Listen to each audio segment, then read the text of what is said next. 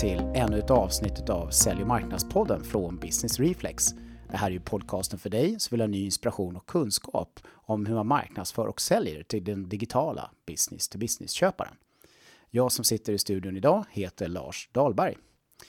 Dagens avsnitt har vi valt att ägna åt boken Megadeals. Den handlar om hur man gör riktigt stora affärer framgångsrikt. Eh, efter att själv ha läst den här boken som kom i höstas så inser jag nu att eh, det här är ju faktiskt en vetenskap i sig och det finns väldigt mycket värde för oss inom sälj och marknad att förstå skillnaden mellan att göra normalt, ja, ganska stora affärer inom B2B och att göra riktigt stora affärer.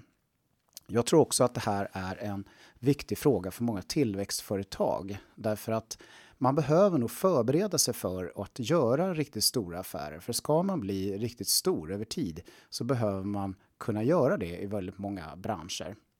Efter att ha pusslat lite med kalendrarna eh, så har jag nu lyckats få till en intervju med en av författarna, Kristoffer Engman och eh, Bora Brännström som har varit med eh, som en stor bidragsgivare in i den här bokens innehåll. Bora har också väldigt mycket erfarenhet av att jobba med det här eh, praktiskt i vardagen.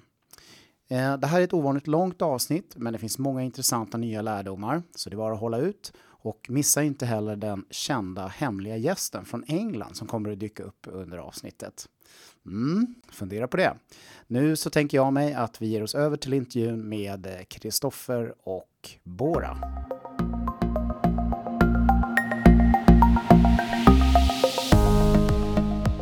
Otroligt roligt att ha två personer med sig i poddstudion idag. Och eh, vi ska ju prata om det här fantastiska ämnet Megadeals. Men innan vi gör det så måste ni ju berätta lite grann vilka ni är. Och jag tittar på er nu, vem ska börja? Just det. det ser ut som Kristoffer ska börja. Ja. Bara sitta och nej, men jag, tackla mig. Nej men det är age before beauty brukar vi köra. ja. Precis, okej. Okay, den, den, här podden, den här podden, den spårar ur innan den en gång har börjat alla kära lyssnare. De här killarna är ganska vilda. ja, så att jag ska försöka få lite ordning på dem. Så ja, ni får ha lite dragsamhet nu. Men eh, vi är ju faktiskt ja. live här nu. Så att eh, ja, det blir du, Kristoffer. Ja, du har ju varit här två gånger förut dessutom. Ja, exakt. Så du, många lyssnare vet vem du är. Och du är dessutom hyfsat kändis faktiskt i den här branschen eh, i, i största allmänhet. Så att, men eh, någonting tycker jag du ska ta och förmedla. Framförallt kopplat till megadeals. Ja, men precis. Nej, men, Eh, kortfattat, jag har varit entreprenör, många säger ju hela sitt vuxna liv. Jag har varit sedan jag var, sen jag gick i fyran faktiskt i, i grundskolan. Och, men det som, det som egentligen är det viktigaste kanske kopplat till Megadis, det var att när jag, när jag startade mitt första riktiga vuxen, låt oss kalla det vuxenbolag. Mm. När du var sex år? Ja, precis när jag var sex, precis när jag var sex år. Nej, men då, då var jag väl kanske 24 år, tror jag. Då startade jag mitt första större bolag. Så. Och då gick vi till slut i konkurs.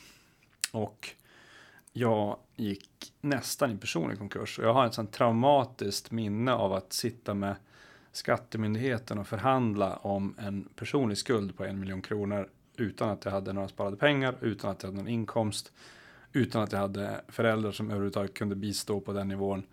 Eh, och, och, och, där i princip, jag hade med mig som tur var en duktig advokat och han sa då till de här personerna ungefär eh, Give him mercy. Eh, det var ungefär vad han sa. Han sa det här är en vanlig ung kille som har misslyckats med sin första grej. Låt honom leva. Det var ungefär vad han sa. Men, men de gick i alla fall med på att sprida den här skulden på fem år så det gick att hantera. Men där och då bestämde jag mig för att, och det, och det jag kom fram till var två saker egentligen, varför gick det här båda till konkurs. Det ena var att jag hade för mycket fokus på prestige snarare än att lära mig snabbt. Så den kodade jag om. Så här, från och med nu ska det aldrig hända igen. Så att inlärningstack går före kortsiktig prestige. Och det är min starkaste värdering idag. Och de gånger jag halkar på den så drar jag mig själv i örat och bara mm. nej.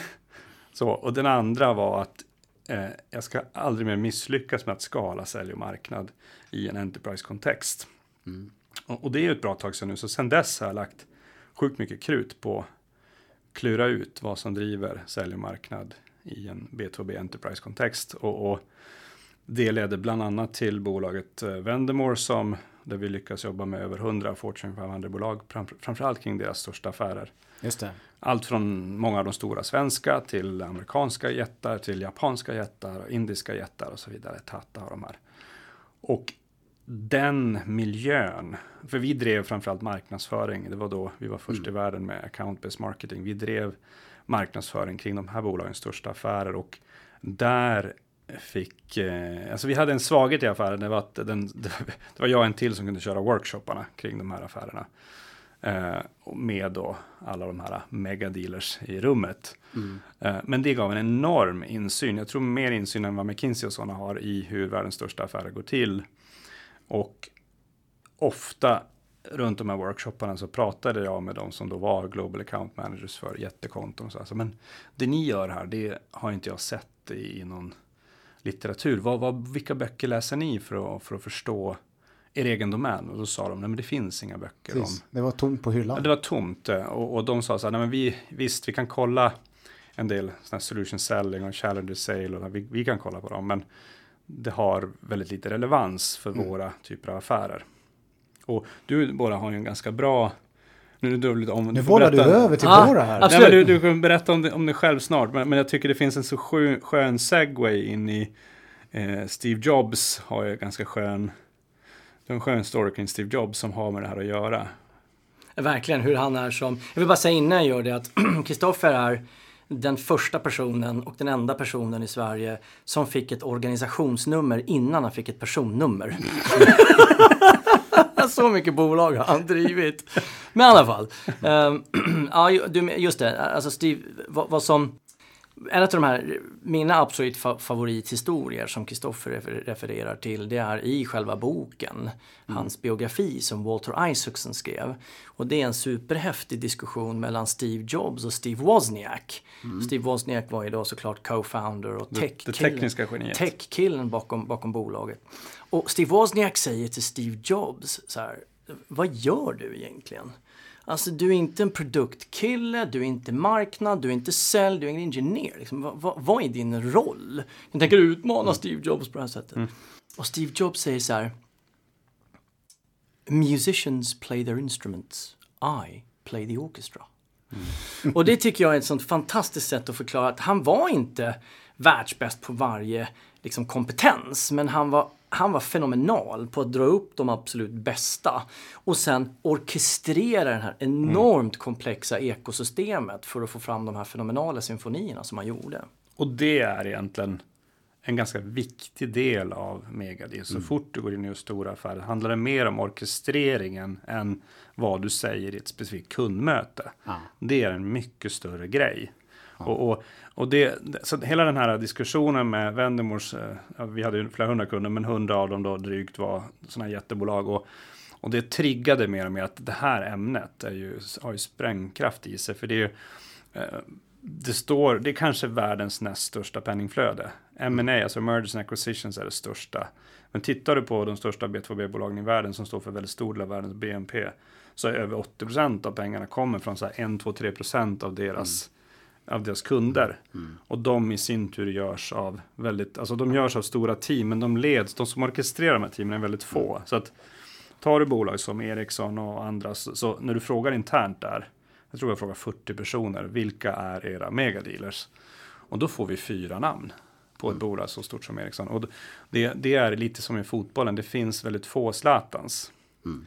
Och, och det, blev, det var ju ganska stark trigger. Okej, okay, det finns, det finns en, en, systematik här, fast den är inte beskriven någonstans. Eh, och, och, det blev väldigt spännande att försöka hitta den. Så då har mm. vi intervjuat eh, drygt 60 sådana megadealers runt om i världen, alla världsdelar. Vi har intervjuat ett stort antal analytiker, både från Gartner, Forrester och Serious Decisions. Många marknadspersoner runt de här stora affärerna.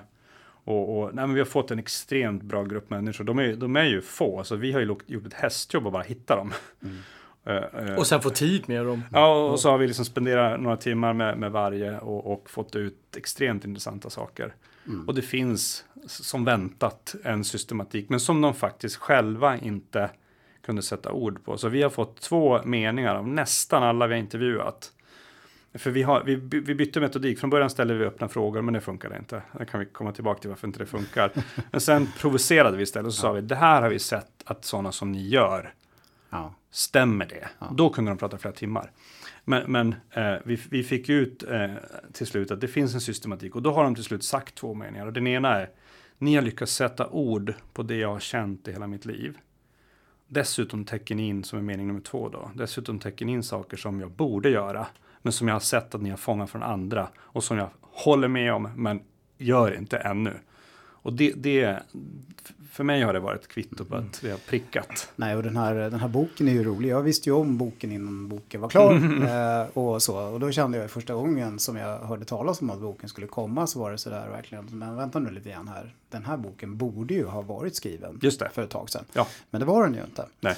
Eh, och eh, då tänkte jag skulle passa över till dig Ja. bara. För du har ju också en väldigt viktig roll i den här boken. Du står inte som författare, men Nej. du har en väldigt viktig roll kopplat till det, eller hur? Så att du får berätta lite om dig själv och din roll till eh, hela ämnet här nu innan vi kör vidare. För jag Absolut. tror att folk börjar bli otroligt nyfikna på hela Absolut. Megadis-grejen här nu. Absolut. Nej, men min, min bakgrund präglas av ehm, två saker egentligen. Den ena är att jag har en ganska eh, internationell bakgrund. Jag är uppväxt eh, i Stockholm eh, och eh, gick i faktiskt engelska skolor här i Sverige. Eh, och sen så flyttade jag till London och gick en sån här Harry Potter-skola som är skoluniform och grejer. Eh, Du så- blev en Magic Man. Nej, du- ja, det vet jag inte. Men däremot såg jag ut som en liten spinkig tanig kille Hur, hur, låter, hur låter de på den skolan då? Well, they kind of talk like this, don't they? Yes. Harry Potter. Yes. Så där fick vi tala faktiskt. Men, ehm, och, Så du kan ju låta som Hugh Grant. Vet du vad jag säger? Hugh Grant gick faktiskt i samma skola, det visste inte du? Gick i samma skola som jag gick, fast han är lite äldre än än vad jag är. Så att, eh, vi gick Men du är ju ung och snygg. Mm. Ja, precis. Mm, tack. Och det är ju inte Hugh Grant. Nej. Men, ehm, Det är första gången, kära lyssnare, det är första gången vi får chansen att höra Hugh Grant i Sälj och marknadspodden. Så jag tror nästan att vi måste försöka pressa fram det här ur våra, om han vågar. ja, uh, Hugh Grant? Ja. Hur låter han då? Well, I don't know, but if you have uh, some tea and some scones, we could have quite a nice time. Think. but do you, can I can I continue now, please? Ja, det är bra bara, härligt. Alla Tack. Hugh Grant har varit uh, i Sälj och marknadspodden kan Ja. jag ändå säga till mina Kort, barn. en det blir kort- perfekt. Ett kort Ja. instick. Ja. Det roliga var att vi gjorde ett. LinkedIn-inlägg eh, om ett webbinarium på fredag. Och då eh, skriver faktiskt en, helt, en, en, fanta, en fantastisk kille som eh, kommenterar mina posts, men jag har aldrig träffat honom. Kommer du köra med din brittisk-engelska kommentar? Nej, jätteroligt. I alla fall, vi kommer vidare. Eh, så, så det är det ena. Det andra som har präglat mig är egentligen eh, Fortune 500-bolag. Alltså jag är born and bred i de här bolagen. Så jag var på American Express i 16 år. Och, och jag kallar det så här the Harvard School of sälj och ledarskap. För de är otroligt bra på två saker, eller många saker, men två saker. Den ena är alltså att, att breed leaders och det andra är väldigt disciplinerade säljprocesser och marknadsprocesser och så vidare. De, de lär sig från de bästa och implementerar. Och sen får du jobba med enormt duktiga människor. Så det, det, är, en, det är verkligen ett, ett universitet av kunskap. Och där, där var jag i 16 år. Och, och inom sälj eh, och säljchefsroller och framförallt göra stora komplexa affärer.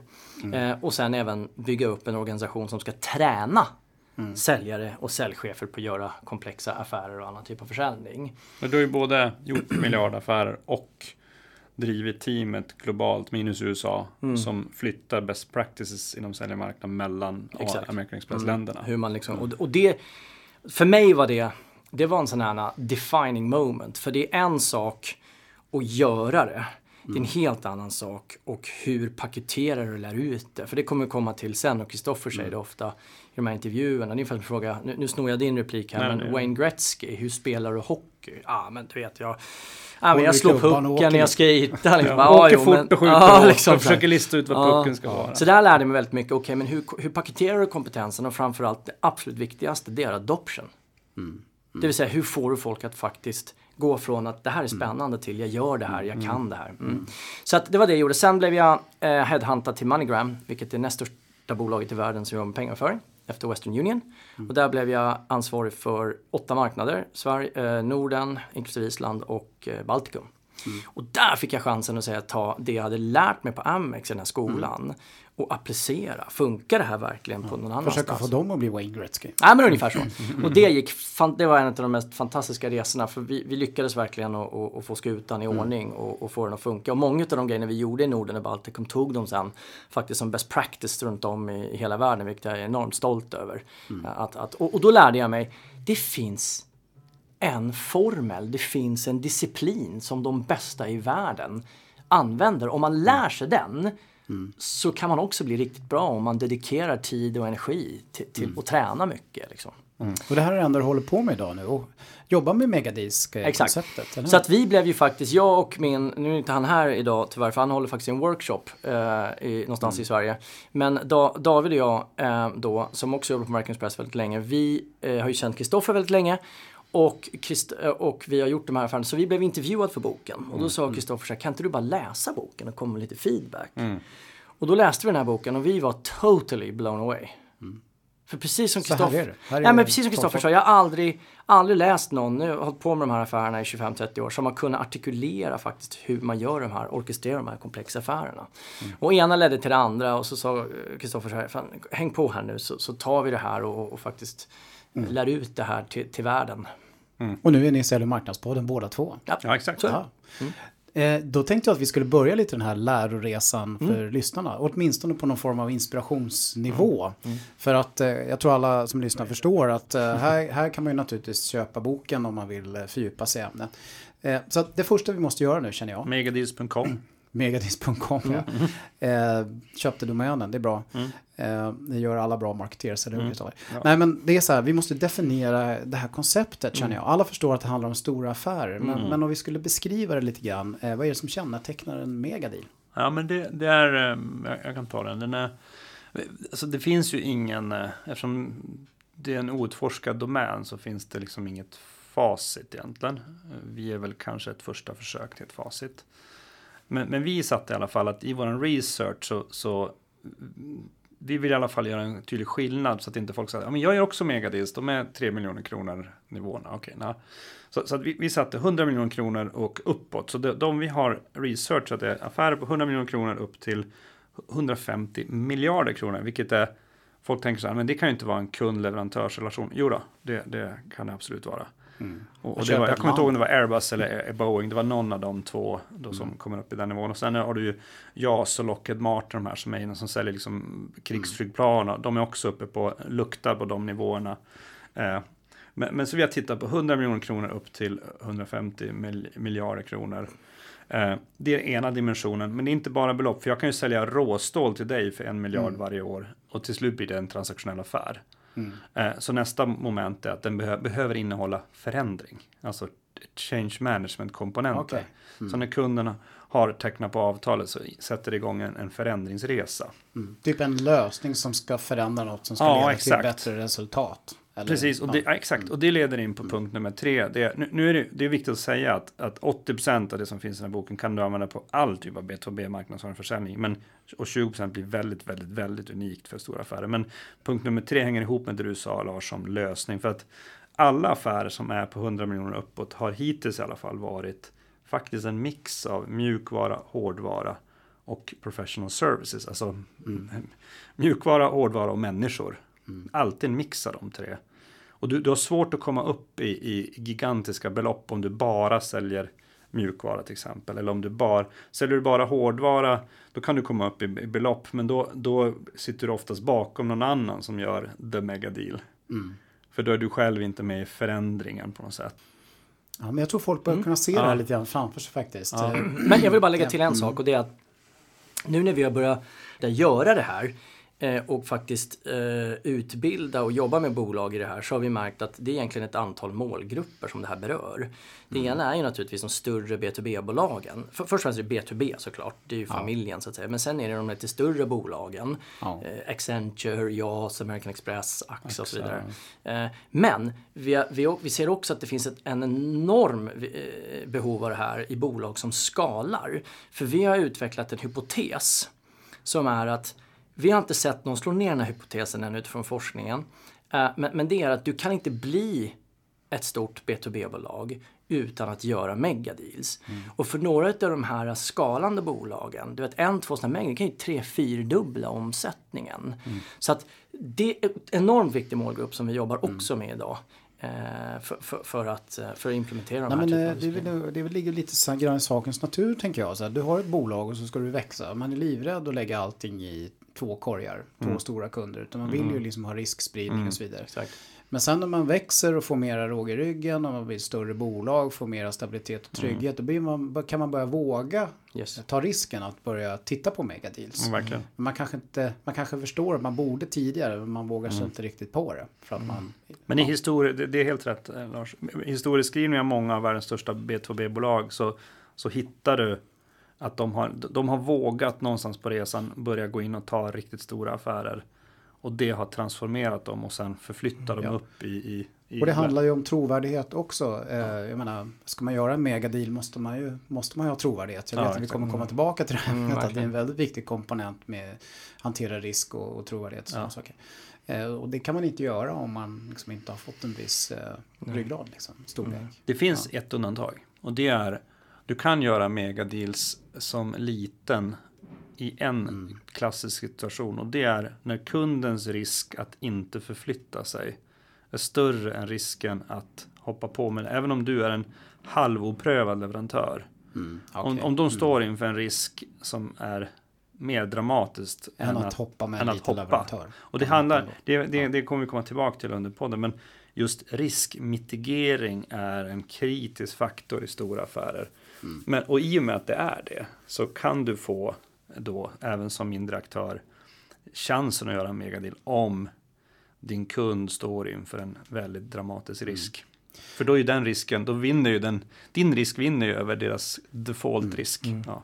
Exakt, jag tror vi kommer komma in på lite mer detaljer kring hur man eh, gör det här. Men om mm. man ska säga någonting då om skillnaden i utmaning eller skillnaden i hur man ska tackla liksom en, en megadeal mm. utifrån det här definitionsbegreppet. Mm. Vad, vad skulle vi säga att det är utifrån ett övergripande? Nej, nej men jag tror så här, om du tittar på en, en, en medelkomplex B2B-affär mm. så är oftast, nu generaliserar jag lite, men oftast mm. är det så att om du har eh, om du, du, du behöver få tag på någonstans mellan 5, 7, 8 stakeholders och de kan du oftast få tag på fysiskt så att säga. Mm. För, och, och sen har du en bra business case som är bättre än konkurrenternas. Och så är du ganska duktig på dialogteknik, det vill säga att hantera diskussionen och flytta fram den.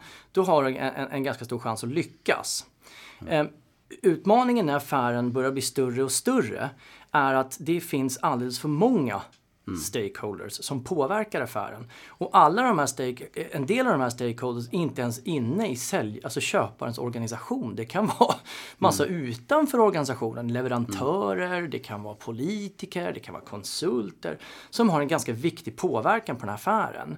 Och ett, om du inte förstår vilka de här aktörerna är i det här komplexa mm. ekosystemet och sen inte påverka dem genom vad vi kallar driva konsensus mm. så finns en stor risk att du inte får in affären. Mm. Um, och en av, de, en, av, en av de stora misstagen vi ser i de här stora komplexa affären är att man försöker vara för beroende av de fysiska mötena. Mm. Alltså det kan vara ringa, mejla och sådär. Va? Men man bettar för hårt. Man bettar för hårt och, mm. och, och, för få kontakter. Men om du missar de andra viktiga kontakterna så, ja. så, så uh, en stor chans att du, att du missar affären. Alla har varit med om, Lars du har säkert varit med om det här, ja. att du har en jättebra, det var ett jättebra möte med en kund, du går därifrån och känner såhär yes jag satt den! Så går det en vecka, de hör inte av sig, det går två veckor, de hör inte av sig. Har, har, du varit med om det någon gång? Mm. Eller har du varit med om någon gång du träffar en kund mm. och så säger de så här, eh, och så träffar du dem för första gången, säger, är det du som tar beslut? Ja, säger kunden. Bra, så har du sju, åtta möten till, det tar några veckor. Mm. Och sen nu ska, nu ska vi signa. Ja, men jag ska bara dra det här för ledningsgruppen en gång. Men vad, vadå ledningsgruppen? Du sa att du kunde... Ja, men det, det är standard. Och så har de det var en formalitet. Formalitet. Mm. Har du hört det en gång? Det är en formalitet. Ja, och så tio mm. minuter och så får de tre minuter och så ingen som känner igen dig i ledningsgruppen och så blir inte affären av. Nej, det får vi ta sen. Nej, och många gånger kan ju en säljare klara av att hantera det där om man får affären i alla fall. Mm. Men man förlorar den ju ibland. Men när man kommer in i det här megadeals-konceptet, mm. eller kontextet kanske man ska säga, då måste man liksom bara vara på den strategin redan från början som jag ja, tolkar rätt. Att mm. man måste förstå det, att här handlar det bara om att fokusera på att bygga konsensus och ett antal andra saker som vi ska mm. snacka om. Och får man mm. inte fattat det och hur man ska göra det, mm. då är man liksom rökt mm. från dag ett. Verkligen. Då, då kommer man aldrig liksom och, och, stora affärer, det, det, det är en intressant aspekt som du tar upp. Stora affärer kan man kan man säga liknar Obama presidentvalskampanjer. Mm. Det. det. handlar om att vinna en jäkla massa röster mm. inne hos kunden och även utanför kundens organisation som, som båda sa. Mm. Uh, och den, så, så, så konsensusskapande, det är den ena kolossen inom stora affärer. Den andra är riskmitigering. Mm. det finns, en, vi kommer, det finns massor med aspekter, men de två, om man ska Mm. De säga två, två begrepp så är det. Och det gör att du behöver bete dig annorlunda. Ja. Konsensusskapandet, då räcker det inte att köra, som båda sa, dialogtekniker med fem, sju personer. Det räcker inte att ha ett bra business case. Och snacka värde liksom. Utan du måste Nej. fånga konsensus och så måste du sänka både den riktiga och den upplevda Mm. risken i affären. Eh, för, för, att, för det, du har ju ett bra citat som jag älskar, det är ju att Mm. value and differentiation takes you through the door. Mm. Risk mitigation is closing deals. Exakt. Då börjar vi få lite armarna runt det här. Vi pratar om att man ska leda, man ska tänka som man leder en orkester. Mhm. Eller hur? Mm. Spela på alla instrumenten. På, får alla, alla vara med. Här, någon sorts Ja. konsensus-tänk här. Ja. Alla ska fatta stycket och vara med och spela. Det blir Mm. bra. Och sen pratar vi om, man måste fatta det här med riskminimering, Ja. eh, mitigering. Och man måste fatta det här med konsensusbyggande. Och har Ja. man inte förstått det här och hur man ska göra det här så är det ingen idé att ge sig på de här megadit. Jag ska bara säga en sak till där.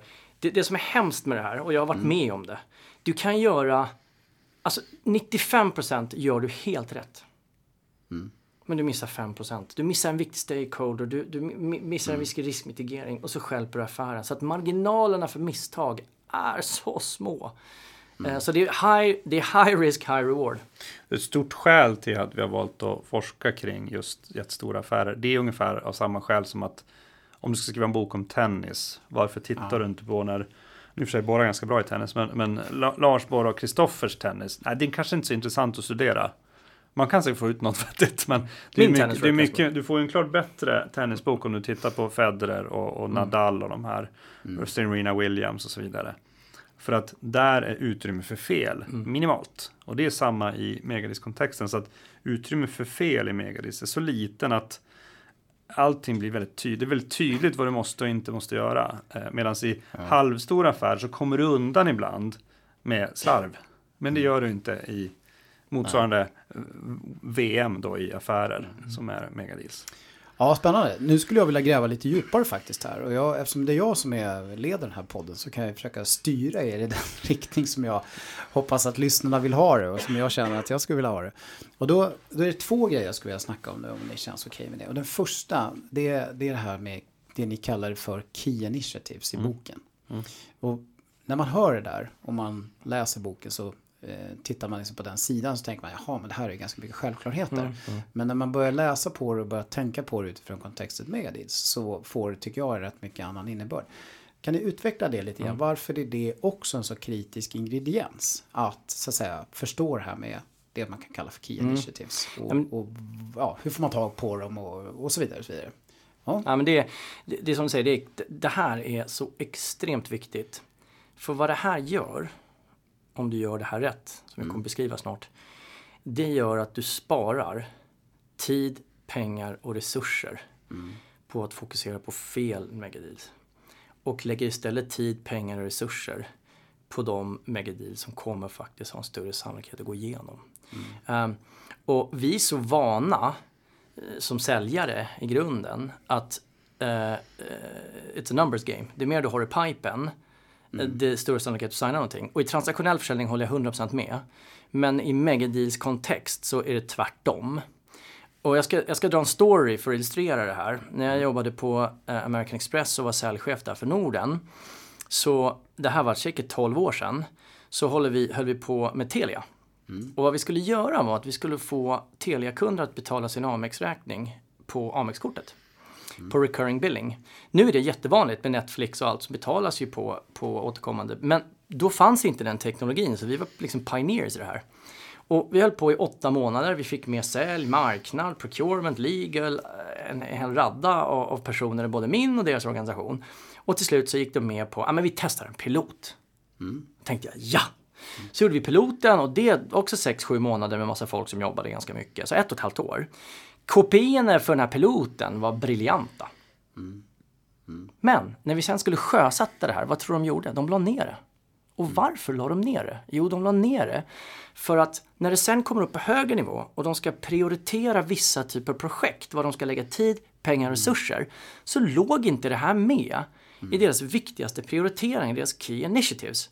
Så key initiatives handlar om att se till att du, um, att du säkerställer att det du säljer hjälper bolaget att nå några av deras absolut viktigaste mål. Och gör de inte det och det är stora belopp så kommer inte det projektet prioriteras. Och som i vårt fall, absolut värsta som kan hända är en pilot. och då tar det ännu mer Ja, tid. för pengar. precis, piloten är oftast olönsamma, så du kör en pilot och så, och, så, och så har du inte säkrat att det finns ett key initiative. För då kommer du aldrig kunna hämta hem stora affären sen, för det finns inte ens budget för det. Nej, men det är ju så att, att eh, stora företag, de pratar, där pratas det ju internt. Man rullar ju ut liksom Mm. när man har bestämt sig för affärsstrategin, affärsplanen, vilka key initiatives man har och Ja, kanske vilken prioriterad ordning det är och hur de Ja. Mm. hänger ihop med verksamheten och vad de ska leda till och bla bla bla. Eh, Så har man inte riktigt bra koll på de här Mm. och förstår att de hänger ihop med det vi kan erbjuda i slutändan så är man fel ute helt enkelt. så att, Mm, så det, är en, det är en sån här grej man väldigt snabbt ska ta reda på, tolkar jag det som. Och det finns- det kan, inte en, du, eh, kan inte du dra det här med hur viktigt det är med diskvalificering? Eh, Absolut. Vi leder in jag ska skjuta in en sista grej. Det finns, en, det finns ett nyckelord i Key Initiatives och det är pengar. För i Key Initiatives finns det också pengar allokerade. Just det, man har en budget för Ja, att du har investera budget och de är oftast ganska stora. Ja. Stora bolag har väldigt mycket pengar i sina key initiative. Så, att, så, så, så länge du säljer saker som ligger utanför deras key initiative, då kan du få som små skvättaffärer, men du kommer aldrig få en megadeal. Nej. Det måste finnas ett key initiative. Eh, för annars, det, det, det är verkligen binärt. Och det är också, eh, ett, det leder in på egentligen ett beteende som vi har sett hos all, faktiskt alla megadealers. Det är att de är väldigt cyniska i hur de diskvalificerar potentiella kunder. De är extremt bra på, vi har ju i boken skapat en systematik för det här, men de, de, de som är duktigast med megadealers, de intuitivt så, så diskvalificerar de kunder väldigt tidigt. De, de försöker hitta skäl till att inte behöva fortsätta med dig. De söker skäl till att få kliva av, vilket kan låta kontraproduktivt. Fast det gör att de, när de har försökt skjuta ut sig från, från dialogen med dig och inte lyckas, då vet de att sannolikheten att vinna är jättehög. Och då lägger de allt krut på att trycka den i mål. Eh, så, så att det är väldigt viktigt att klura ut vad finns det för skäl till att vi någonstans längs resan brukar förlora? Och att söka information om dem jättetidigt, både via egen research men också i absolut första dialogen med kunden. Jag har ett exempel på det från, från Climon där vi för övrigt körde in Megadis-metodiken eh, och gick från 30 till 900 miljoner på två år i kontraktering. Och fick in Bill Gates och Steve Jobs och Jeff Bezos och Richard Branson, de här som, som investerar med en tio gånger övertecknad börsintroduktion. Men det vi var väldigt noga med för att Climon säljer kraftverk och det är en väldigt tung försäljning. Så själva införsäljningsprocessen är väldigt dyr. Och då är det ännu no mer noggrant att du svintidigt diskvalificerar de som inte kommer att leda till mål. Så jag, har, jag kommer ihåg ett, ett samtal som jag och en kille som heter Rakshit hade med eh, Vice President Technology för Turkiets största eh, energibolag liksom koncernledning, jättestort bolag eh, och, och på pappret såg det ut som ett helt briljant case. De har hur mycket varmvatten som helst till hyfsade temperaturer och då kan Climo göra el av det här varmvattnet. Så det var helt briljant. Men vi har en väldigt tydlig strategi att diskvalificera tidigt. 12 minuter in i, så istället för att resa ner till Turkiet, vilket en del gör då, vilket är helt idiotiskt. Så, så vi, även om det var jättehög titel, jättefint bolag, nej men vi kör vår vanliga diskvalificering och vi kallar det medvetet diskvalificering för att programmera hjärnan att vilja säga nej. Istället för kvalificering då du programmerar hjärnan att säga ja. Så då, då, då sökte vi tidigt i det här samtalet skäl till att säga nej. Och efter 12 minuter, jag kollade på klockan, 12 minuter in i det här webbsamtalet så, kom, så kollade jag och Rakshit på varandra och skakade på huvudet. Då redan visste vi, det här flyger inte. Han visste inte det ännu, men vi visste det. Så istället för att vänta åtta möten tills han inser att det här kommer inte flyga, så säger vi eh, Sorry sir, eh, we already know att det här kommer inte att flyga. Och vi drog upp skälen till att det inte kommer flyga. Och han blev först extremt arg. Han är jättehög chef, Turkiet kanske är ganska mera, vad ska man säga, diktaturisk. Alltså. Tala inte om för mig här. Ja, men, ja men precis, han blev väldigt förnärmad och tyckte, var, var liksom, jag är ju från det här fina bolaget, varför vill inte ni jobba med mig? Liksom, det, det, ni ska ju liksom komma på era bara, Bara knän knän. så. Eh, men, men då sa vi, nej men det är, vi vet redan nu att vi inte kommer göra ett lyckat case med dig. Och så förklarar vi varför. Och han var väldigt upprörd. Men sen efter några minuter lugnade han ner sig. och Så sa han så här. Wow, jag har aldrig varit med om det här. Eh, och, och vi förklarar såklart också. Vad är de viktiga kriterierna för att vi ska göra en bra affär som är bra för oss och för dig? Så han fattade dem. Och så sa han så här. Det här var extremt eh, respektfullt gjort. Eh, och så fort jag har en situation där vi har de här förutsättningarna så kommer jag höra av er till er. För det, så, så en, en, och det leder in på en Mm. avgörande faktor som hänger Så egentligen andra sidan av risk, det är förtroende. Mm. Så att i stora affärer, det går, du kan inte dribbla, utan du Mm. måste vara väldigt seriös. Eh, för förtroende, det är så en, stor, en stor affär, är- det är så pass mycket saker som du inte kan reglera via paragrafer i ett kontrakt. Att det måste finnas ett tjockt lager av förtroende, både för personerna i teamet, men också varumärket bakom.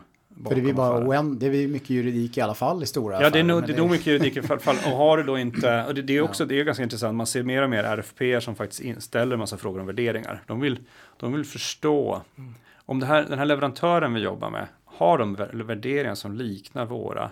Annars vet, och det tror jag du vet också, det är både med kollegor är det viktigt, men det är också viktigt, och det tror jag du har varit med om själv Lars, om du har en kund som faktiskt personkemiskt och värderingsmässigt inte helt klickar med er. Så, så fort det blir problem kommer ni börja bråka, medan om ni är synkade på det så kommer det även vid problem, för det blir alltid problem.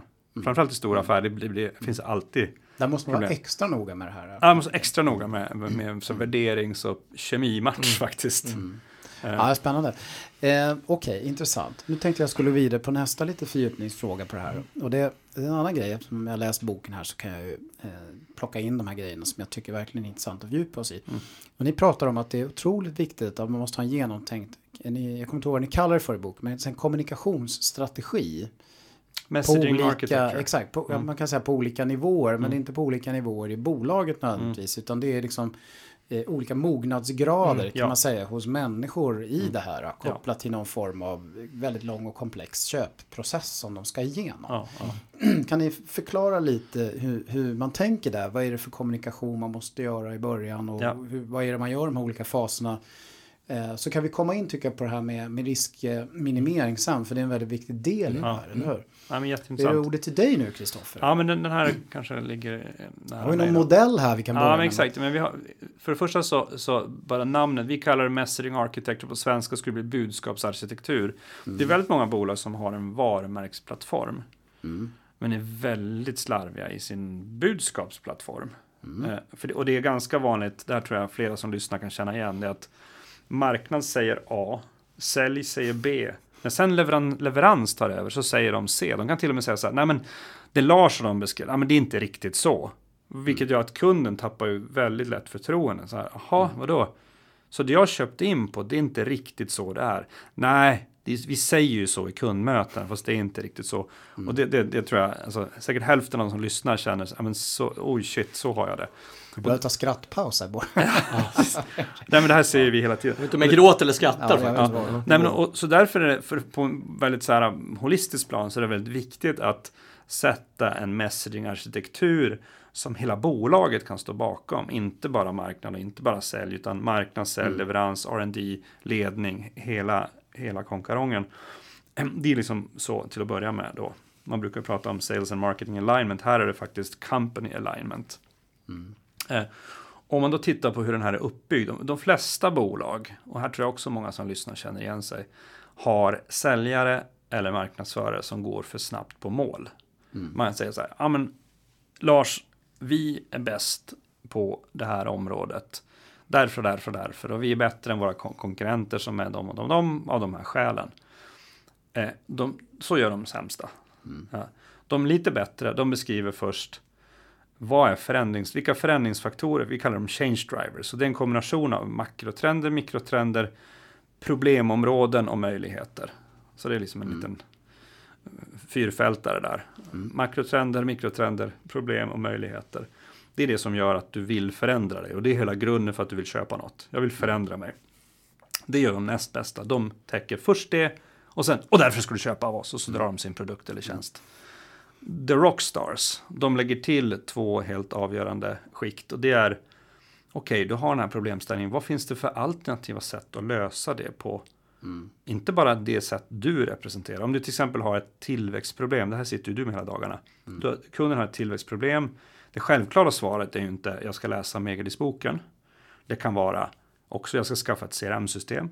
Jag ska införa marketing automation. Jag ska rekrytera fem Zlatans. Jag ska gå en eh, inte vet jag, en pitch-tävlingsträning, ingen aning. Det, går, det finns ju det liksom... finns många grejer att göra. Det finns rätt många olika sätt att lösa samma problem på. Och istället för att eh, tysta ner dem, så det vi rekommenderar det är att man hjälper kunden att skapa beslutsträdet. Så att man ritar upp. Ja, men, du har det här problemet, känner du igen? Jo, men det, vi har definitivt det. Men berätta mer. Ja, men så här landar det hos oss och så bra. När vi tittar på det från vårt perspektiv, när vi tittar på många i din bransch, då brukar de titta på de här olika alternativa vägarna för att lösa det. Och så beskriver du varje väg, du definierar den och så skriver du plus och minus på varje. Mm. Du representerar en av de här huvudkategorierna. Det kan ju vara skaffa ett CRM eller mm. eh, vad det nu kan vara. Ingen aning. Eh, och, och, sen på nästa nivå, det kallar vi då, första är kategorival. Mm. Och där man inte bara promotar sin kategori, utan man beskriver faktiskt ungefär som man är en Väldigt konsultativt. Ja, men precis. Man är, en ex, man, är extrem, man är en extern rådgivare som inte är part i målet. Mm. Och så hjälper man dem att måla upp, det här är de olika alternativen, de har de här för och nackdelarna, för det tittar de på ändå. Mm. Oavsett om vi vill det eller inte. Mm. Och framförallt när besluten blir större. Det är en sak om vi ska köpa, jag ska skaffa en ny copyprinter. jag känner Bora, han är säljare på Rico. Mm. Och då säger du som vd, fine. Men säger du så här, men vi ska skaffa ett nytt affärssystem för, för Business Reflex. Ja, det är ju helt plötsligt att det är inte så här, jag känner borra på Unit 4. Nej, det, det funkar inte. Då, då, då, har du, då tittar du på, på kategorivalen och sen tittar vi på något som kallas subkategori och då tittar du på och säger så här, okej, okay, vi ska skaffa CRM. Vad finns det för olika typer av CRM? Inte CRM-leverantörer utan typer av CRM. Jo, men det finns SaaS, det finns eh, on-premise, det finns CRM som är byggda för storbolag, för småbolag, det finns sådana som har integrerat CRM med marketing automation, det finns sådana som har, ja, nu bara sitter jag bara och mm. brainstormar fram, det, det finns liksom ett antal olika låt oss kalla det religioner. Inom CRM finns ett antal synsätt, skolor och religioner. Och de beskriver man var och en. Jag sätter plus och minus på varje. Och, och det fina med det här, och, och, då är du såklart en av de här subkategorierna. Och mm. sen beskriver du längst ner på nivå 4, okej okay, varför just det här bolaget? Och, och det, det, fina är att eh, det här är bra för att välja ut kunder, men också bra för att sälja. För det uppfattas som väldigt trovärdigt.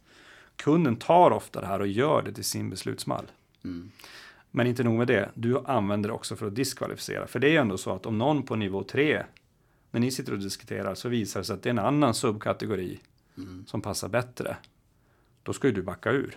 Mm. Det är bättre att du, kommer, du lägger din tid på en annan kund där man snabbt kommer ner till att ja. ja men just din subkategori är helt rätt. För då vet du att du får en jättehög winrate. Mm. Låg cost of sales, hög lönsamhet, en nöjd kund som inte sen fem månader senare säger så här, men du Lars, det hade ju varit bättre för oss att gå med en säljutbildning, inte skaffa ett nytt CRM.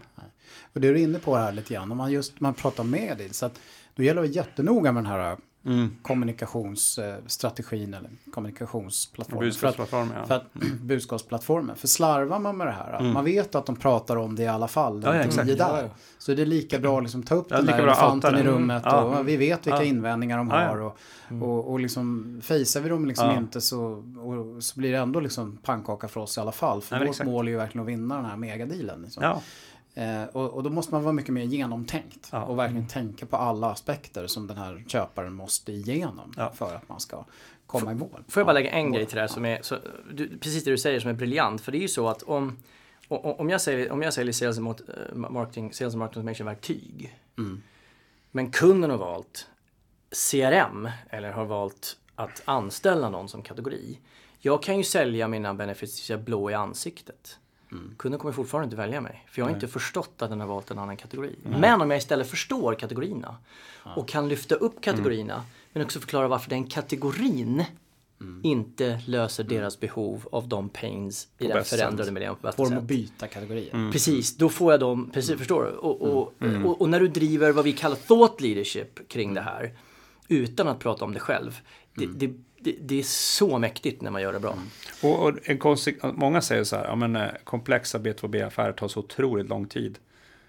Men om man ska vara lite krass, om de har valt kategori och subkategori, då går det ganska fort. Vi gjorde en 300 miljoner kronors affär på Climon som tog tre månader från start till mål. Mm. Det är kraftverk, det är nog, det är nog att klassa som Mm. Ja, kanske eh, Boeing-affärer är mer komplexa, men det är väldigt krångligt. Alla fall, men, men då, då om du snabbt tar dig igenom de här stegen, för det som tar mycket tid för kunden, det är för det första att de, de tittar inte bara på dig som leverantör och dina konkurrenter, de sitter och tittar på kategori och subkategori. De använder den vokabulären, det är ju en syntetisk konstruktion, men, men de sitter och tittar på större alternativa vägar. Och sen, ja men vilken religion ska vi välja då? Om vi har valt CRM, alltså det finns ju massa olika typer av synsätt här och försöker reda ut det innan de vågar titta på, okej nu är det du och en annan leverantör kvar som har det här synsättet inom CRM. Så det driver massa tid. Och, och den här, den här fyra, de här fyra nivåerna kallar vi för fundamental messaging eller fun, fun, det fundamentala budskapet. Ja. Och det tar kunden från att vara ett frågetecken till att säga så här, jag vill jobba med er som leverantör. Det betyder inte att de är redo att signa. Nej. Och det leder in till en, faktiskt en, en, en del som eh, väldigt mogna organisationer förstår. Och vi kallar det deal closing messaging. För att från att du mentalt eh, är ko- övertygad om att Vi ska göra det här. du, vi ska göra det här. Så, så för det första så räcker det inte att du är övertygad. Det är en massa andra som måste hålla med. Så du måste driva konsensus.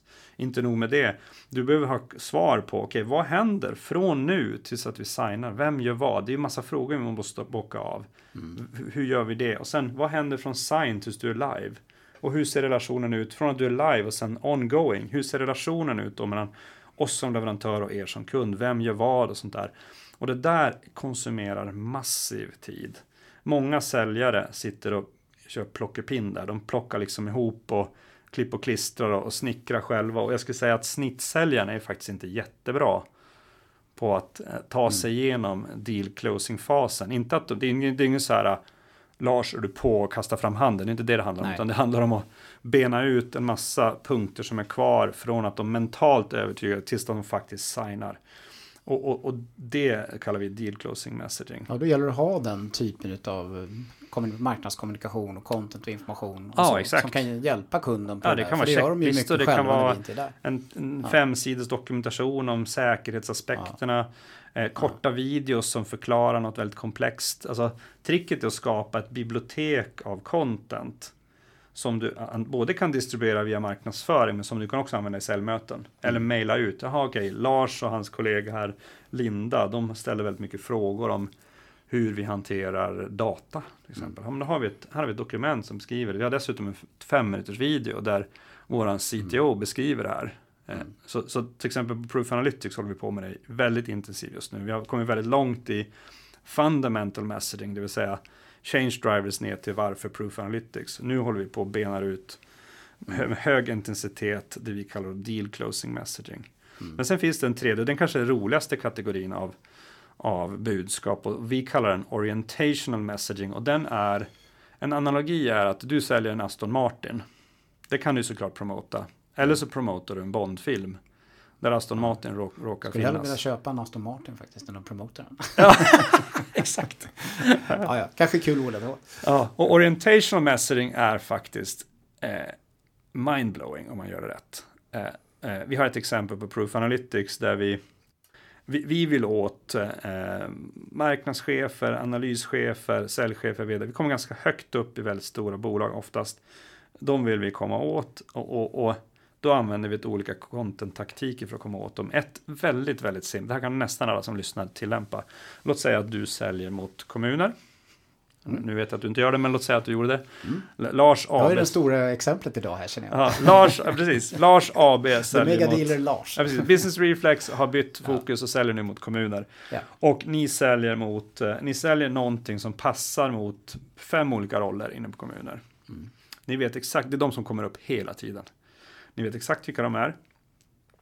Ett sjukt effektivt sätt att hamna på deras radar. Det är att skriva om dem. Så att du, du gör, om man går in på, på Masya Nodei på Proof Analytics, han har skrivit en 27 sidor lång analys av e-handels, för han, han har som fokus, hans segment är e-handlare. Okej, snabb, och han är liksom 24 år, eller visst är han 24, 25? Så Ja. nu ska jag bara blogga om kommuner helt enkelt. Nej men absolut. Ja, Nej, men, exakt. eh, han, han är liksom nästan nyanställd på Ja. Proof, han har ingen bakgrund från e-handel. Ja. Men sjukt smart, sjukt på, sjukt duktig liksom. Och han har, han har då, eh, då sa jag så här, ja men snabba sättet för dig att förstå e-handelsbranschen det är ju att du researchar sönder dem. Och by the way, medan du gör det, tänk att du skapar en artikel. Du dokumenterar egentligen din egen lär, lärresa. Och ditt mål är, eh, första målet är att komma in på de 30 största e-handlarna i Sverige. Och här är de rollerna du ska åt, som marknadschef, analyschef, performance marketing-ansvarig, ja, jag kommer inte ihåg alla titlarna, men det, det är en tre, fyra namn. VD vill vi också komma åt. Eh, ja, men vad gör du då? Då skriver du om de 30 största, kort om varje bolag, lite hur deras eh, omsättning och resultat har utvecklats sista åren. Eh, och i vårt fall vill vi dessutom belysa hur mycket de satsar på analys. Vi tar fram via LinkedIn hur många analyspersoner har de anställda. Men sen skriver vi några rader om de här fyra nyckelpersonerna som vi vill komma åt. Så då står det liksom, eh, ja men Bora Brännström, analyschef på, på Ellos. Och så, så ja, men han var tidigare på American Express. Eh, han har dessutom spelat fotboll. Eh, och, eh, så att vi lyfter både ett antal professionella och personliga detaljer om varje person. Vem tror du läser den artikeln? De själva såklart. Så att det som händer då, och så dessutom kan då har du helt plötsligt skäl att höra av sig till dem. Så, så kommer det ett mejl till dig så här. Hej Lars, vi har skrivit om eh, Sveriges 30 största kommuner och belyser frågan om X. Du är omnämnd i den här artikeln. Kan du bara snabbt kolla om det vi har skrivit om dig stämmer? Hur många tror du svarar på den? Ja, då får du nog väldigt bra. Alltså klick. 95 procent. Ja. Nästan alla svarar. Ja. De bara, ja, men jag såg vad ni skrivit, det ser okej Men du skulle ni kunna lägga till det här? För vi, ni, skriver att vi har noll analytiker, vi har faktiskt tre. Okej, tack. Det som också händer, det är att då börjar de helt plötsligt säga så här, men du Lars, eh, ehm, ska inte vi se, vi borde ses någon gång, för att du förvandlas till att bli en journalist som skriver om deras bransch. För det vi avslutar den här artikeln med, då säger vi så här, vi kommer släppa fler artiklar om e-handelsbranschen. Då blir det intressant. Ja, men helt plötsligt byter du, det blir maktbalans. Du, helt plötsligt så går den här personen från att vara säljare till att vara en person som bevakar och lyfter personer och bolag i branschen. Då blir de helt plötsligt ganska sugna på att träffa honom. Ja. Inte omvänt. Nej, och tänker man här i Megadis-kontextet då, liksom, Mm. så kan man ju förstå att det är en effektiv eh, kommunikationsstrategi. Mm, Absolut.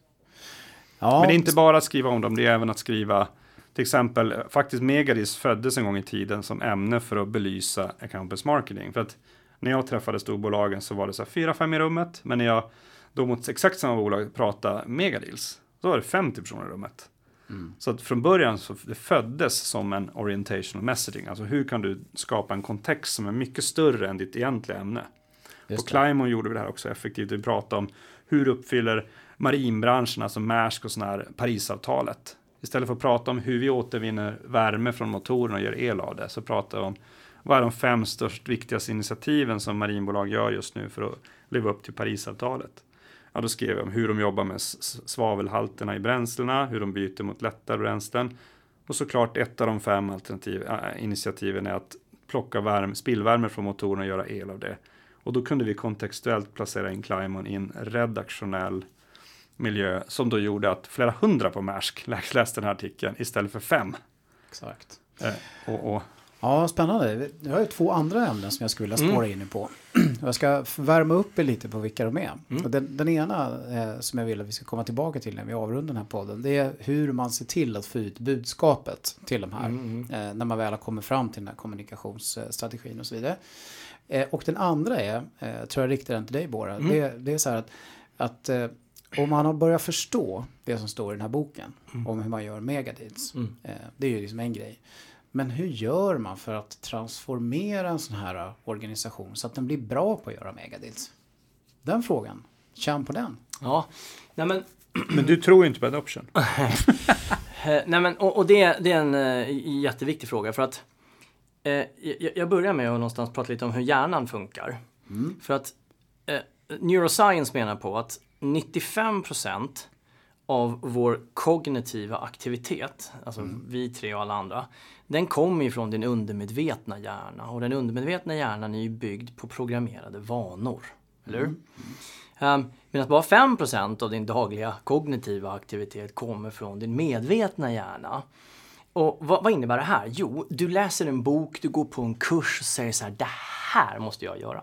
Har du varit med någon gång? Mm, jajamän, det har ju Ja. hänt, hänt oss alla. Hänt oss alla. Och så går vi tillbaka och så är det våra to-do-listor, det är våra mail och det är alla massor av grejer. Och då tar du bort din, din, din eh, medvetna hjärna från det där. Och vad som händer, vad händer då? Då faller du tillbaka till dina gamla vanor som är ett program. De kan du inte ändra på, det är program. I, i så. Ehm, och det är därför vi inte adoptar. Det finns två sätt att förändra det här. Det ena är hypnos, men det sysslar inte riktigt vi med ännu. Vi kommer till det sen. Men det andra är eh, att du måste alltså, repetera en ny vana med någon som kan det riktigt bra. För om du repeterar det och gör det fel, då blir det fel vanor igen. Men det är precis som att köra bil. Du kommer ihåg alltid att man hade den här, eh, oftast en äldre gubbe med vit skägg, som satt bredvid, som var expert på att köra. Och i början har du inte koll på trafiken och växelspaken och blinkers och så här. Men när du gjort det 50 gånger så tänker du inte ens när du åker hemifrån till jobbet. Eller hur? För det ligger på autopilot, det är som med cykel som allting.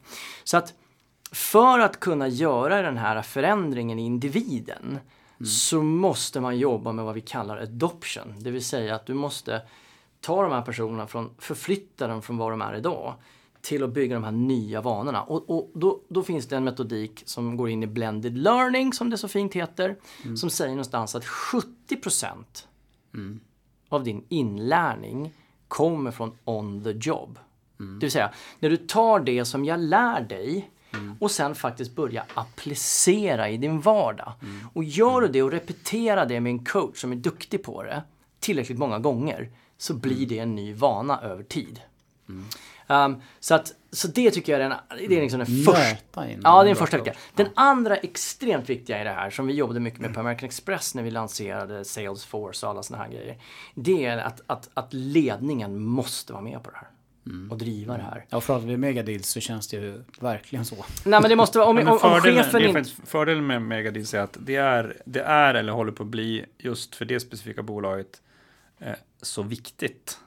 Och, och ofta är det ju så att i, framförallt i, i mellanstora bolag, då, och, men, men faktiskt även för, för världens största bolag, så de affärerna är så viktiga även för de bolagen att, att ledningsgruppspersoner är med i dem. Exakt. De, de, De är inte de om som, det, det, är inte de som är the mega dealers som orkestrerar affären, men de hoppar in i ett antal viktiga interaktioner.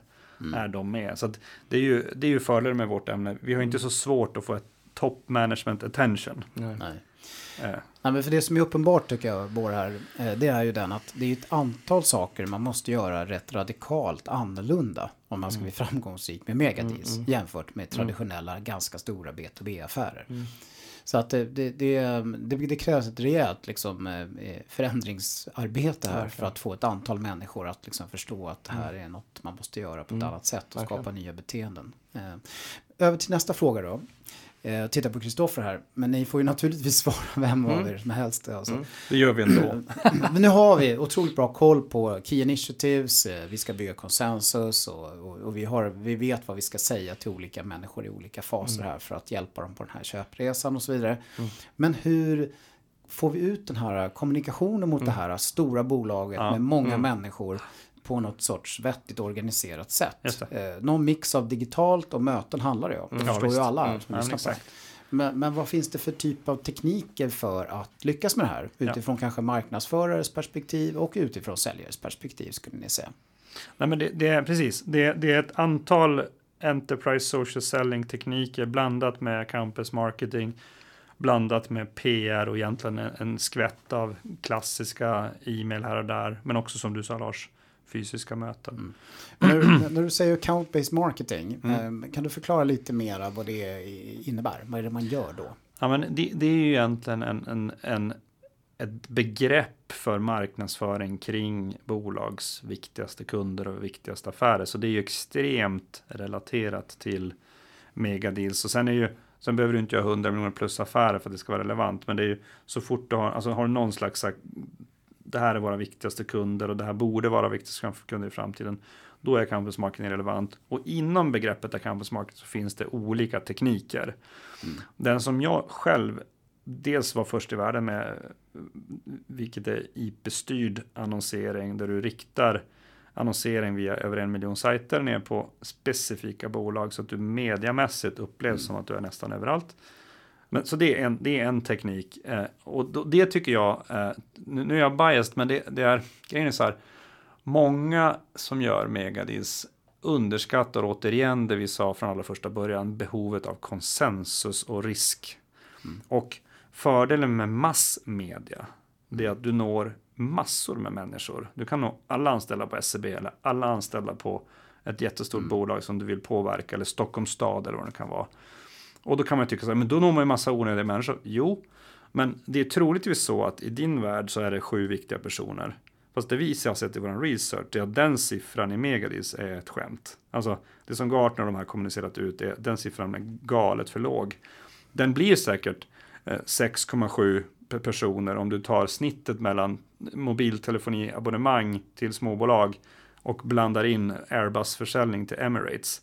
Då blir snittet säkert 6,7. Men nu pratar vi megadeals. Ja men exakt. Ja. ja, men så, så, många affärer som vi har tittat på, till exempel IBMs största affär någonsin i Marocko, det är 499 personer som har skrivit på NDA. Mm. Eh, bara, bara för att få lite Så det, det, är oftast betydligt fler människor än vad man tror. Så och de flesta skulle jag säga oftast underskattar antal personer än överskattar de som är mm. med. Och kruxet är att i många affärer så är det ju jättemånga stakeholders som du får inte access till dem. Du mm. kommer inte åt dem. Nej. Och då är media väldigt kraftfullt. Så det, det, är en teknik att rikta, eh, enligt mässlingarkitekturen, rätt typ av budskap mot det här kontot via online-medier. Ja. Och den andra som är väldigt effektiv, det finns ett antal tekniker inom social selling som är väldigt effektiva. Den ena kallar vi för B-swarming. Och den eh, kan man likna vid att man står i receptionen inne på IBM, säger vi, eller på SEB. Mm. Och man vill infiltrera den här organisationen effektivt. Så förutom att skriva om dem som du sa mm. tidigare, mm. så kan du också eh, besöka deras LinkedIn-profiler. Så att analogin är att du står med 50 brandade bin i receptionen som har ett antal enkla budskap i sig. Och så släpper du dem fritt och så surrar de omkring i alla små kontor där på hela SEB. Vilket ja. är ett jobb du inte som människa kan mm. göra. Vi jobbar på den lösningen. Eh, den kommer nästa år, lanserar vi den. Ja, äkta bin, ja. Så vi ett nytt poddavsnitt ja, Men tills vi har kommit dit, hur gör vi det annars? Ja, precis. Ja, men så det man gör, det man gör är att man kommunicerar inom teamet. Säger man så här, okej, okay, nu har vi högt fokus på de här tio bolagen. Och då besöker man de viktigaste personerna där, deras mm. LinkedIn-profiler, som team. Så helt plötsligt dyker det upp sju personer från Proof Analytics på din profil. Och de flesta reagerar då, för många kollar så här, vem har besökt min profil då och då. Mm. Och det, där dyker upp en massa profiler. Men om det helt plötsligt är så här, wow, vänta nu. Mm. Det är sju personer från Proof Analytics som har tittat på min profil. Mm. Då, då, kommer du nog undra, försöker de rekrytera mm. mig? Har de haft ett möte om mig? Eller varför är det sån boom? Och dessutom samtidigt, ungefär under samma timme, är sju personer som har tittat på mig. De flesta blir väldigt nyfikna och kollar tillbaka på, på, på din ja. profil. De kollar på din webb. Ja, och har du då content på, kopplat till din profil exakt, som exakt. rimmar med dem ja, så, så, blir det mycket lättare att uh, skapa connections och sen jobba vidare därifrån. Ja, exakt. Vi har ett väldigt spännande exempel från Climon där då Ingvar som är vd för ett isländskt bolag eh, vi, vi, har då, han och hans teammedlemmar har vi då frekvent besökt på, på LinkedIn-profilerna och han till slut börjar märka, dels att de här gökarna kollar på mig många gånger och sen är det, de gör det samtidigt också. Och då ser han mig och liksom Ruben, att vi har besökt hans LinkedIn-profil och går in på Rubens profil och ser direkt då en artikel. Den här killen sitter på Island och håller på att bygga ett kraftbolag. Så ser han direkt en artikel om isländsk kraftproduktion med hjälp av varmvatten från jorden, alltså från deras gejsrar. Mm. Hur gör du el av det? Det är det första han ser. Och blir såklart supernyfiken, för det är precis det han tittar på just då. Han går in på vår webb och ser direkt en, en landningssida som handlar om geotermisk kraftproduktion. Och där det står kontaktuppgifterna till oss. Han hör av sig till oss och ganska snabbt är vi inne i en säljdiskussion som är sjukt vältajmad. Och som tre månader senare ger första steget i en affär som kommer bli mycket större på sikt. Men som ett första steget är 300 miljoner. Så en hyfsat sizable affär direkt. Mm. Och den tog tre månader. Och, och, på Proof gör vi samma sak. Så vi, vi har vårt indiska team, de kallar det Wolfpack Selling. Så då, då, en kabin här inte. Nej, de har ett annat begrepp på Wolfpack Selling. De menar, vi, vi jagar som en vargflock. Vi mm. samarbetar kring kunderna. Det är 2.0. Ja, exakt. Nej, men så, så tricket, om vi tar några enkla grejer här. Och det finns en till social selling-teknik som är ganska effektiv. Du, dels har du skrivit om dem, du syns mm. annonsering mot mm. dem. Du har besökt deras LinkedIn-profiler. Dessutom, vi kallar det eh, giving love. Dessutom har då de här sju personerna från Proof Analytics har gått in och gillat och kommenterat dina fem senaste inlägg och kanske skrivit någon rad om din sista podcast. Mm. Det är helt omöjligt att du inte då har börjat fundera på det här bolaget. Det är snudd på omöjligt. Så då, så vi, men vi har fortfarande inte frågat dig om ett möte, utan vi, vi bara rör oss runt dig med så relevant kontext och innehåll som möjligt. Och dessutom, folk blir ju smickrade. Så okej, okay, vi har skrivit om dig och dina kollegor i en artikel. Mm. Ganska många tar faktiskt de här artiklarna och delar dem, för de är lite stolta över att de är omnämnda. Och, och sen har vi gillat några saker och skri skrivit lite, alltså det får inte vara fejkat, det måste vi, vi kan inte skriva om det inte håller med om det du skriver, men det man liksom, mm. så. Eh, och, och, först därefter börjar vi säga, säga, för det är ganska vanligt då en sån som du skriver så här, men tack Kristoffer, jag såg att ni skrev om mig och att ni, som jag uppskattar att ni gillar en del av det jag skriver så här, ja men jättekul, ja, men det är verkligen bra. Så kan vi fortfarande låta det gå ytterligare en tid innan vi sen skriver. Du Lars, jag kommer vara i Eskilstuna nästa vecka. Du skulle inte ha möjlighet att ses. Det vore kul att lära känna varandra. Mm. Och, och, och, och, prata om det här ämnet. Hörrni, tiden går när man pratar ja. om megadeals. Mm. Det har ju varit otroligt intressant att eh, få höra era backstories, hur ni har kommit in på det här med megadeals och hur man ska tänka kring det här med megadeals. Och jag tror att eh, många lyssnare har redan nu fått med sig en hel del av tänket kring det här och hur man ska tänka för att kunna börja jobba så här. Men eh, eh, det är ju det att eh, vill man komma djupare på det här nu så är ju rekommendationen ganska solklara. Det handlar ju om att läsa boken förstår jag. Mm. Eh, så ni kanske kan peka lyssnarna i rätt riktning här. Jag tyckte Kristoffer nämnde någon ja, men, webbsajt här till att börja med. Men eh, sammanfattningsvis, var får man tag på boken?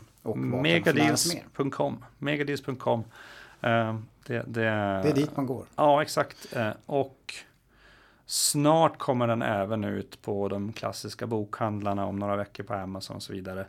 Skapa några cliffhangers. Vi har inte gått in på trojanska hästar, vilket är ah. sjukt spännande. Jag vet mm, att du gillar ja. Lars. vi har inte gått in på finansiering kring megadis, kring kontraktering och förhandling hur du ska tänka kring ditt varumärke. Och även riskmitigering har vi inte gått in i detalj. Ja, riskmitigering är sjukt. Alltså det är som, som du brukar säga, ditt citat är fantastiskt. Mm. It, it wins the deals. Mm, och Bora, du åker ju runt och föreläser lite grann kring det här. Det kanske finns mm. något ställe där du kommer vara om ett tag? Mm. Absolut. Eh, absolut. Jag vill bara komplettera. Alltså, vi, vi är ju eh, David Kristoffer och jag är ju sådana här sälj och mark. Vi är så passionerade kring det här. Det här är ju liksom en passion vi har. Och vi är, eh, det som Kristoffer säger och jag älskar han säger det, att liksom, det är inlärning före prestige. Och David som inte här brukar säga never graduate. Man ska aldrig, man ska hela tiden lära sig. Vi vill fortsätta utveckla den här disciplinen. Så vi, vi också uppmuntrar de där ute som lyssnar på det här. Mm. Att eh, jobbar du med megadeals, gör de här typen av affärerna. Och du har lyssnat på det här och känt så här, fan, det där håller jag med om, hör av er till oss. Det finns på LinkedIn-profiler, vi finns på mm. webbsidan. Mm. Om ni känner så här, ja men guys, ni har missat en viktig grej här. Jag har läst boken eller jag har lyssnat på er hör av er till oss. Eh, vi är jätteöppna för att ta en kaffe och, och lyssna mer och, och, prata mer om de här grejerna. För det är faktiskt Nej, men vi, vi fortsätter ju med vår research. Ja, absolut, ja. och så vi brinner ju för det här. Så det vill jag också bara lägga till. Så mm. ni kan hitta oss och va, mm. känn, gör det. Ja. man kan ju eh, känna när man har läst boken att eh, det, det, känns som en bra skolbok i ämnet. Men det finns ju helt klart utrymme för att komma med, med ja, version 2 till den här boken. Absolut. Det, ja. För att svara på din fråga, vi har ett antal grejer vi gör. Vi har ju eh, några riktigt häftiga workshops på Grand Hotel. Så jag tror nästa är 18-19 mars tror jag och sen är det en i slutet på juni. Det kan man läsa om och se på hemsidan. Då går vi igenom det här i två dagar. Mm. Eh, och, och går, vi gör stories, vi går igenom teorin och så är det mycket praktiska övningar där du faktiskt applicerar. På ditt eget bolag? Eh, ja, precis. Ja. Så, så, att, eh, så, den informationen finns också med? Ja, finns ja, också, absolut. Ja. Um, och, och, och, sen gör vi ett antal olika typer av seminarier och föreläsningar runt om på olika ställen. Så att nästa har vi på Closers faktiskt, mm. har vi en som kommer här. Ja, nätverks, ja exakt. Mm. Vi kör ju också, det kan vara värt att nämna, eh, vi har sällan klassiska säljmöten utan om, om det är ett bolag som men vi är intresserade av att adoptera det här då bjuder vi ibland i alla fall på en timmes executive summary via ett webbmöte eller live i, på det bolaget. Där vi istället för att teoretiskt prata om det och säga så här, men ni får ett smakprov. Vi, vi kör en timme så får ni se en trailer på vad det här handlar om. Och då är det ju, ja, men det är ju supermånga som, ja, men mm. shit, så här vill vi jobba. Mm. Och då hoppar man ofta in i en sån här två dagars utbildning eller säger så här, men kan inte ni komma till oss och köra en halv dag eller en hel dag eller något bara med mitt team. Mm. Eh, och, och, vi är ganska många som, som går som läser boken, sen kör de grandutbildningen två dagar, sen säger de shit vi vill ha mer. Vill adopta det här i teamet. Ja, då, då, då ja, kör de en, två dagar med hela teamet och sen säger de men vi vill faktiskt transformera oss här. Och då mm. kör de med ett utspritt över halvår, ett antal halvdagar. Det Så. finns lite steg man kan ta här. Mm. Ja, absolut. Bra, men eh, då så. Då tänkte jag säga så här att eh, jag skulle vilja tacka er så jättemycket för att ni tog er tid Ja, att komma hit. Vi prata tackar om själv, detta Lars. Väldigt spännande ämne och, eh, och denna nya bok. Och jag skulle självklart vilja tacka alla lyssnarna och vad ni än gör där ute, kära lyssnare, så ska ni ju självklart numera göra megadeals, men ni ska också se till att vara relevanta. Tack och hej! Tack. Tack.